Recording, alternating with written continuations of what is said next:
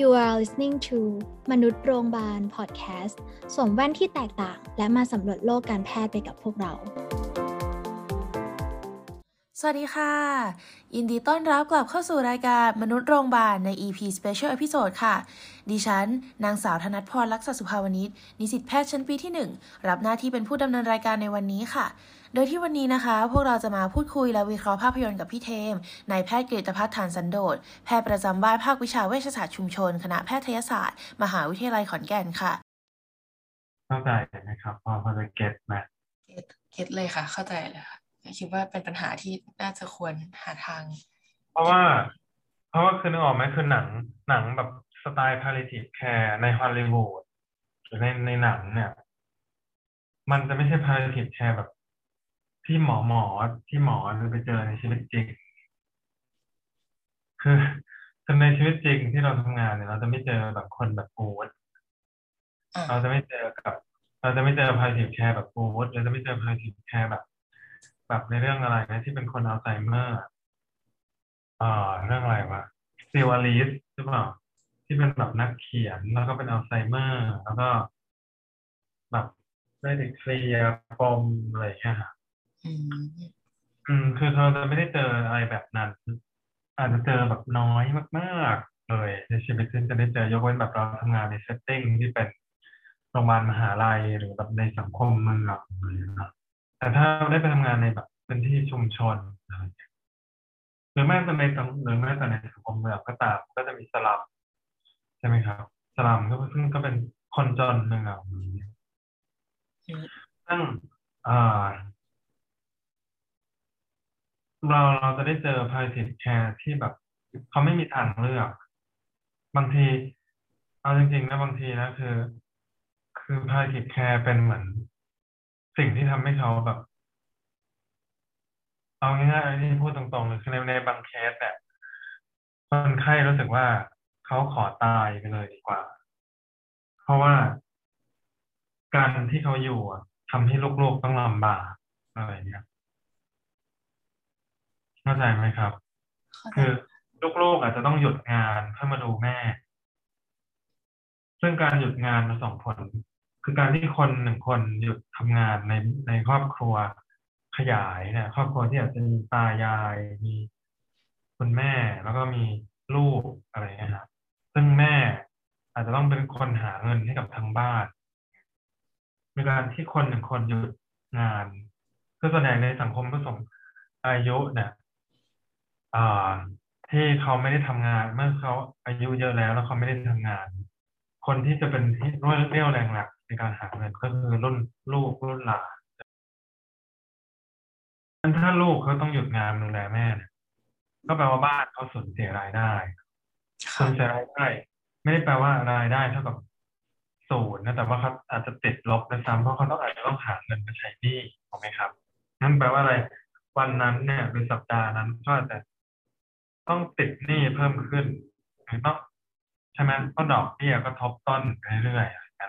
ดังนั้นผู้สูงอายุบางคนก็คือแบบเขาเลือกที่จะไม่รักษาต่อหรือเลือกที่จะกลับมาที่บ้านเลือกที่จะขอปฏิเสธการรักษาอะไรอย่างเงี้ยครับค่ะปฏิเสธการรักษาหมายถึงได้ใช่ว่าบางโรคก็คือมีทางในการรักษาหมายถึงว่าไปต่อได้แต่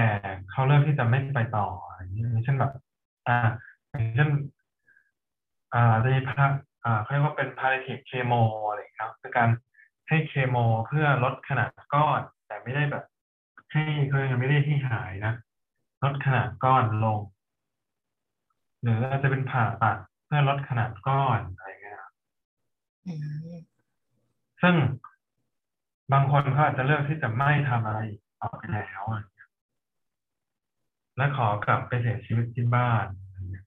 เพราะรู้สึกว่าการยิ่งทำอะไรต่อไปยิ่งทำให้ลูกเขาลำบากลูกหลานเขาลำบากงั้น palliative care มันเป็นสิ่งที่เขาต้องทำเขาต้องเป็นทางเลือกที่เขาไม่สามารถปฏิเสธได้เขาไม่สามารถเลือกอะไรได้นอกจากการตายเพราะว่า ทั้งที่เขาอาจจะเลือกการไปรักษาต่อก็ได้นะแต่ว่าเขาเลิกไม่ได้เพราะว่าอย่างที่บอกมันส่งผลกระทบต่อคนในบ้านงั้นทางออกก็คือความตายเป็นทางรอดของคนอื่นในบ้านนะครับงั้น palliative care มันจึงไม่ใช่การสะสางปมอะไรใช่ครับเราในสถานการณ์จริงๆนะแกมันคือการแบบเพื่อให้คนอื่นได้อยู่รอดไม่ใช่การแบบมาสะสางปมหรือว่าอะไรแบบที่มันโรแมนติกแบบในหนังที่เราเห็นเลยครับปัญหาก็คือว่ามันก็เลยทำให้เพื่อว่ายังไงประเด็นคือว่าเขาอาจจะมีปมก็ได้แต่ว่าเขาไม่ได้มีโอกาสไปเผชิญหน้ากับมันด้วยซ้ำเพราะว่าเขาอาจต้องรีบตายให้เร็วที่สุดด้วยซ้ำอะไรอันนี้คือสิ่งที่เราเจอจริงๆในบริบทการทำงานนะครับค่ะจากตรงนี้นี่คือพวกนโยบายรัฐแบบ30 บาทรักษาทุกโรคหรือว่าบัตรทองอะไรพวกนี้คือมันครอบคลุมถึงไหมคะแล้วมันช่วยไหมในจากที่พี่เทมเจอมาปัญหาที่มันไม่ได้ถูกแก้ไขตามมาด้วยคือมันแก้ปัญหาในเชิงมันแก้ปัญหาด้านการเงินเนาะการเข้าถึงนะครับ accessibility แต่ว่ามันไม่ได้แก้ไขในเชิงระบบเนาะในระบบในเชิงโครงสร้างของระบบสาธารณสุขครับที่มันรวมศูนย์นะที่มันเซ็นทรัลไลซ์เนี่ยปัญหาของระบบราชการไทยนะไม่ใช่แค่ระบบสาธารณสุขนะปัญหาของระบบราชการไทยก็คือการรวมศูนย์อำนาจไปที่ศูนย์กลางนะแล้วก็ทรัพยากรภาษีต่างๆมันก็ถูกใช้เป็นหลักที่ส่วนกลางครับมันตกถึงคนในชุมชนในชนบทเนี่ยน้อยมากนะถ้าเทียบเป็นอัตราส่วนก็คือสุดท้ายก็จะไปมีปัญหาตรงเรื่องของมันกระจุกอยู่ดีใช่ไหมคะใช่ครับเพราะว่าถามว่าตอนนี้เนี่ย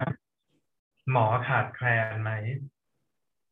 ถ้าเทียบอัตราประชากรถ้าเทียบแบบเอาจำนวนหมอมาหารจำนวนคนจริงๆเนี่ยอาจจะไม่ขาดแคลนนะครับเพียงแต่ว่าเราต้องทราบใช่ไหมว่าคือเหมือนปัจจุบันเขาจะเลิกบรรจุหมอเป็นข้าราชการใช่ไหมใช่ค่ะใช่เพราะว่าอันนี้ไม่แน่ใจเหมือนกันแต่ว่าเข้าใจว่าถ้าเทียบเป็นอัตราส่วนแล้วเนี่ยคือหมอพอเพียงแล้วคือถ้าเทียบเป็นอัตราเอาหมอมาหารประชากรหมอเนี่ยพอเพียงกับจำนวนประชากรแต่ประเด็นคือว่าหมอมันกระตุกตัวอยู่ในกรุงเทพใช่ซึ่งสิ่งที่ตามมาคือว่าหมอข้างนอกก็ทำงานหนักผมไหมครับใช่ครับมันก็เป็นปัญหาเรื่องของการรวมศูนย์ของทรัพยากรต่างๆไว้ในกรุงเทพก็จะเป็นปัญหาตรงนั้นต่อไปอีกใช่ครับโอเคค่ะแป๊บนึงนะคะตันคำถามความจริงก็คือแล้วพี่เทมมีความเห็นยังไงกับอันนี้ไหมคะแบบว่าคือพอคิดว่าพอมันมีปัญหาตรงนี้แล้วแต่ก็คิดไม่ออกว่าแก้ยังไงดีมันก็ต้องแก้ที่ระบบเลยใช่ไหมคะปัญหาตอนนี้เรารู้สึกว่าโมเดลที่เขากำลังพยายามจะเสนอนะก็คือเรื่องของรัฐสวัสดิการนะครับค่ะคือ welfare state เนี่ยซึ่ง welfare state เนี่ยมันเป็นการพยายามที่จะเขาเรียกว่าไงให้อำนาจกับองค์กรส่วนท้องถิ่นมากขึ้นครับ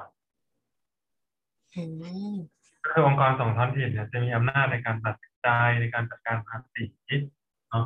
ภาษีงบประมาณส่วนใหญ่เนี่ยก็คือจะมาลงที่ส่วนท้องถิ่นและองค์กรส่วนท้องถิ่นเนี่ยจะต้องหลักสำคัญก็คือต้อง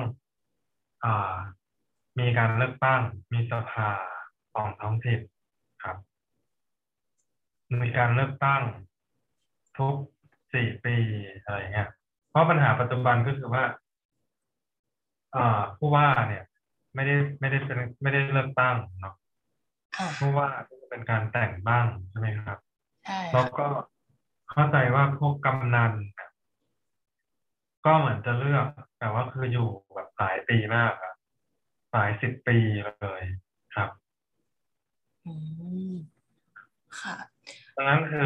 คือปัจจุบันเนี่ยองค์กรส่วนท้องถิ่นเนี่ยถูกควบคุมโดยระบบที่มันผูกขาดครับไม่มีการต่อรองนะทำให้มันขาดการต่อรองทางอำนาจของคนในพื้นที่กับคนบริหารดังนั้นโมเดลของรัฐสวัสดิการมันจึงเป็นการไปเพิ่มส่วน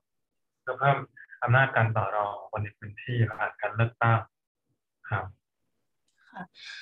ตรงนี้เราก็เก่งพวกนี้มันก็จะส่งผลกับไม่ใช่แค่ในด้านสาธารณสุขนะแต่มันก็ด้านอื่นๆด้วยการศึกษาการคมนาคมต่างๆครับระบบสาธารณสุขมันก็จะการกระจายงบมันก็จะมาถึงองค์กรส่วนท้องถิ่นใช่ไหมส่วนท้องถิ่นก็จะ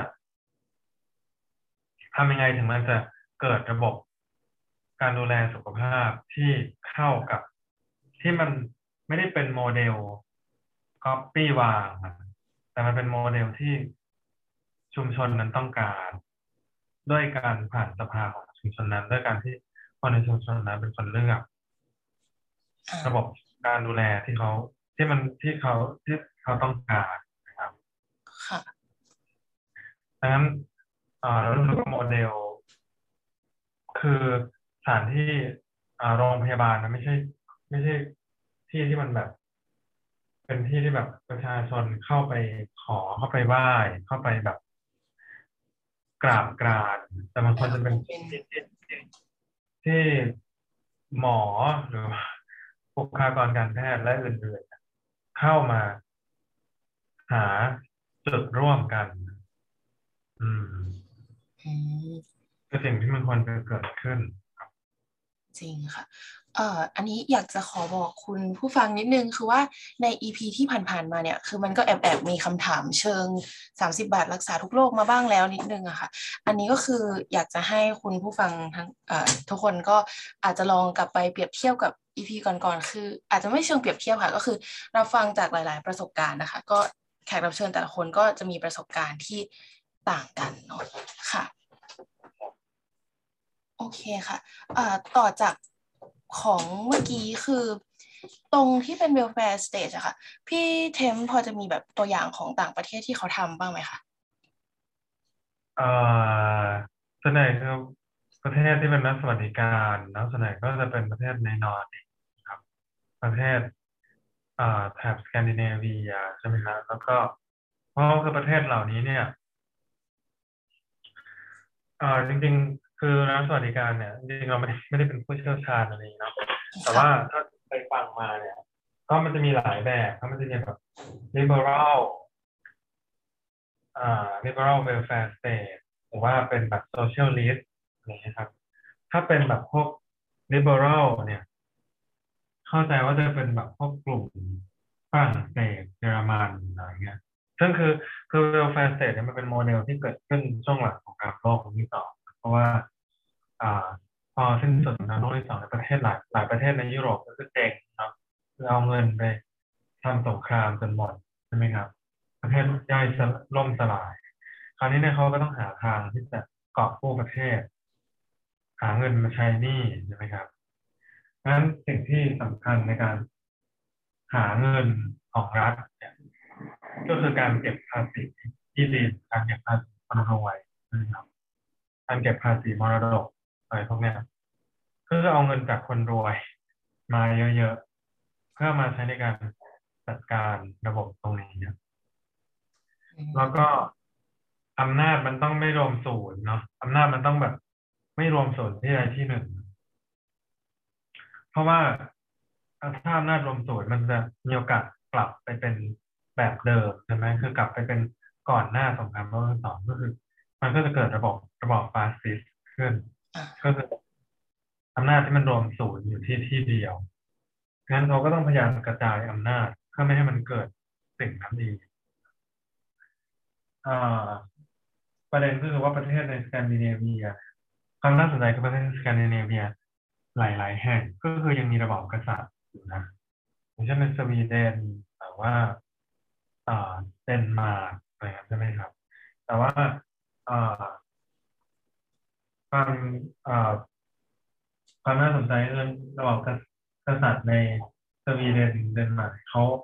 ขายอมที่จะสูญเสียอำนาจเดิมของเขาที่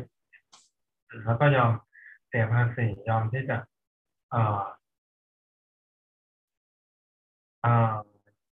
เสียภาษีแล้วก็ยอมที่จะถูกลดงบประมาณในการสนับสนุนสถาบันต่างๆอะไรเงี้ยครับแล้วก็เงินส่วนใหญ่มันก็จะเลยรายได้ส่วนนั้นเนี่ยที่เราไปใช้ในการสนับสนุนสถาบันกษัตริย์เนี่ยก็เอาไปใช้ในส่วนอื่นครับแต่ว่าถ้าเป็นในเชิงในเชิงสาธารณสุขเนี่ยส่วนตัวก็คือไม่ได้มีความรู้ขนาดนั้นที่จะแบบว่าเป็นโมเดลว่าในประเทศรัฐสวัสดิการเนี่ยเขามีการจัดการสาธารณสุขแบบไหนยังไงเนาะค่ะครับเข้าใจค่ะ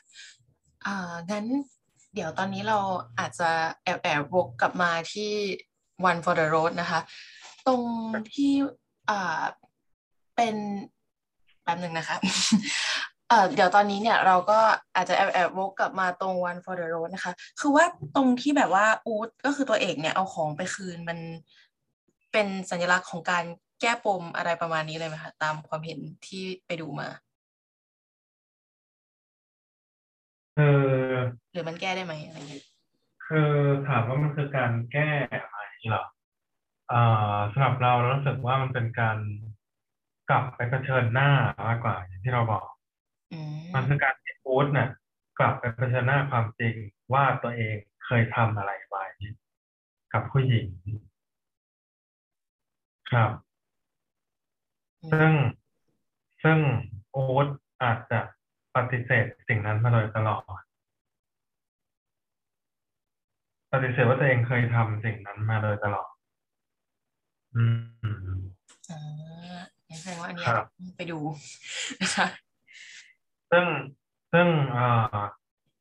สำหรับอย่างที่เราบอกแล้วว่าคือสุดท้ายแล้วอู๊ดกลับไปหาแฟนเก่าทั้งสามคนเนี่ยมันก็ไม่ได้แก้ไขมันอาจจะไม่ได้แก้ไขอะไรเลยนะมันอาจจะไม่เขาเรียกว่ามันไม่ได้แบบไปทำให้ปมนั้นหายไปด้วยซ้ำเพราะบางคนก็คือไม่คุยกับอู๊ดด้วยซ้ำอะไรอู๊ดไม่ได้เห็นหน้าด้วยซ้ำแล้วอย่างนี้มันคือการที่อู๊ดกลับไปมันจะไปทำให้คนที่เขาผ่านปมนั้นมาแล้วหรือว่าแบบเดินออกมาแล้วมันจะแบบไปเหมือนไปเปิดแผลเขาไหมคะอย่างนี้มันก็อาจจะเปิดแต่ว่าคือสุดท้ายแล้วผู้หญิงเขาก็มีวิธีการจัดการของเขาอยู่แล้วคือผู้หญิงเขาไม่ได้ลืมสิ่งนั้นนะหมายถึงว่าเขาไม่ได้ลืมบาดแผลเหล่านั้นเขารู้รับรู้และเผชิญหน้าบาดแผลเหล่านั้น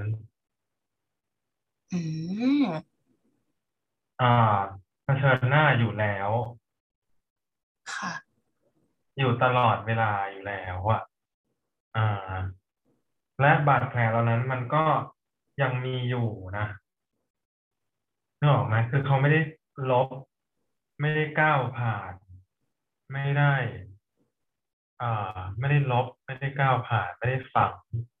อะไรไม่ได้กลบรับบาดแผลอะไรทั้งสิ้นแต่เขาอยู่กับบาดแผลนั้นอยู่แล้วแต่เขาอยู่ยังไงมากกว่าซึ่งผู้หญิงเขามีวิธีการอยู่กับบาดแผลอาจจะเป็นแผลเป็นไปแล้วอะไรอย่างนี้ไหมคะ มันก็อาจจะกลายเป็นแผลเป็นไปแล้วซึ่งเขาก็อยู่กับมันได้นะแต่โอ๊ตเนี่ยคือมันแบบเอาดินกลบบาดแผลนั้นนะไปแต่พอเขาจะตายเขาก็กลับไปขุดมันขึ้นมาแล้วเขาก็เหมือนเขาพยายามที่จะเชิญหน้ามันว่าเฮ้ยเราก็มีแผลนะครับค่ะแล้วตรงหนังเรื่องนี้ One for the Road เนี่ยมันก็เป็นชื่อค็อกเทลใช่ไหมคะตรงนี้เนี่ยแบบว่ามันจะเป็นแทนถึงอะไรได้ไหมคะแบบว่าทำไมมันต้องเป็น One for the Road อะไรอย่างนี้จริงๆ One for the Road มันเหมือนในหนังเขาจะบอกว่ามันแปลว่าเหมือนแบบสักหนึ่งช็อตไหมสักหนึ่งแก้วไหมก่อนจะแบบเดินทางต่ออะไรเงี้ยมันน่าสนใจเหมือนกันว่าคือหนังเรื่องนี้มันขับเคลื่อนด้วยแบบการชงเล่าเนาะคือมันจะมีตัวละครอีกอันหนึ่งซึ่งเราไม่ได้เล่าก็คือบอสซึ่งบอสเนี่ยว่ามันจะสปอยล์ป่ะได้ค่ะได้ก็เป็นว่าหนังมันจะเล่าเกี่ยวกับการแบบเดินทางแล้วเพราะมันจะใช้รถในการขับไปหาแฟนเก่าแล้วเหมือนกับว่าชีวิตคนเนี่ยมัน drive มันคือการเคลื่อนไปอะไรครับมันคือการขับรถมันคือการเดินทางคือการเคลื่อนไปเนาะซึ่งการดื่มมันเดี๋ยวมันก็จะเข้าเรื่องสอๆว่าดื่มไม่ดื่มแบบไม่ดื่มอะไรเนี่ยแต่ว่าในหนังคือเขาก็จะพูดว่ามันสักช็อตไหมก่อนเดินทางต่อคือหมายถึงว่าแบบคือมันน่าสนใจว่าการกินเหล้าเนี่ยจริงๆมันเหมือนกับกินเพื่อที่จะลืมเนาะหมายถึงว่าเราเครียดเราก็เลยกินเหล้าใช่ไหมเพื่อที่จะลืมเรื่องเครียดใช่ไหมครับหมายถึงกินเหล้าเพื่อที่จะไม่ต้องเผชิญหน้าความจริงใช่ไหมเนาะแต่ว่าคือมันเห็นกลไกของการกินเหล้าก็ส่วนใหญ่คนเราจะเครียดใช่ไหมแล้วก็กินเหล้าเพื่อให้สนุกให้ผ่อนคลายแล้วพอสั่งเมาก็จะกลับไปเครียดใหม่ใช่ไหมครับเพราะว่าเราเวลาเราเมาเนี่ยเราไม่ได้ไปแก้ไขอะไรคราวนี้เนี่ยแต่หนังเรื่องเนี่ยมันเล่นกับคำเล่นกับการกินเหล้าเพราะว่าการกินเหล้าในหนังเรื่องนี้เนี่ยมันเป็นการมันน่าสนใจว่าการกินเหล้าในหนังเรื่องขอบคุณคำถามนี้มากเลยนะเพราะไม่เคยคิดประเด็นนี้คือการกินเหล้าในหนังเรื่องนี้เนี่ยมันเป็นการแบบมันเป็นการกินอย่างปราณีตหมายถึงว่ามันเป็นการกินเหล้าแบบมันเป็นการกินเหล้าที่แบบถูกชงแบบคราฟต์นะครับคือเหล้าแต่ละตัวในเรื่องเนี่ยมันจะมีชื่อเป็นแบบชื่อเกี่ยวกับแฟนเก่าเกี่ยวกับความทรงจำในอดีตอะไรเงี้ยนั้นการกินเหล้าของในหนังเรื่องนี้มันจะเป็นการกินเพื่อกลับไปทบทวนอดีตเข้าใจไหมมันต่างกันกับการกินเหล้าของคนที่ไม่ใช่ชนชั้นกลางเพราะการกินเหล้าที่ไม่ใช่ของชนชั้นกลางเขากินเพื่อที่จะลืมปัจจุบันใช่ไหมแต่ว่าลืมปัจจุบันลืมปัญหาที่มันเกิดขึ้นลืมปมในอดีตคือกินเพื่อให้มันเอาออฟเรียลิตี้ถูกไหมครับค่ะเรากินเหล้าการกินเหล้าที่ไม่ใช่แบบในหนังเรื่องนี้มันคือการกินเพื่อให้เอาออฟเรียลิตี้แต่การกินเหล้าในหนังเรื่องนี้มันคือการแบบดื่มดำกับอดีตการกลับไปทบทวนอดีตซึ่งแบบมันก็น่าสนใจว่าแบบว่าสิ่งที่หนังใช้การดื่มในหนังเรื่องนี้มันไม่ใช่ดื่มของมันแสดงถึง คือมันน่าสนใจตรงที่ว่าหนังเนี่ยมันแสดงถึงแบบลักษณะของชนชั้น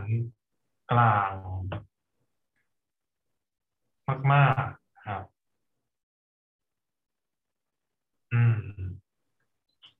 จริงค่ะเพราะอันนี้เพิ่งนึกได้ว่ามันเป็นการกินเหล้าที่คนละมุมมองกับอีกเหมือนไอ้ที่สสจนเครียดกินเหล้าเหมือนกันใช่เพราะว่าคือได้บอกไหมอย่างเช่นเราจะพูดไงอ่ะอย่างเช่นพวกอาหารแบบการกินอาหารแบบคอร์สอะไรอย่างเงี้ยครับเคยเห็นไหมแบบการกินเป็นเชฟเทเบิลเนี่ยกับการกินแบบที่เรากินไม่ต้องกินอะไรเงี้ยกินเพื่อแบบว่า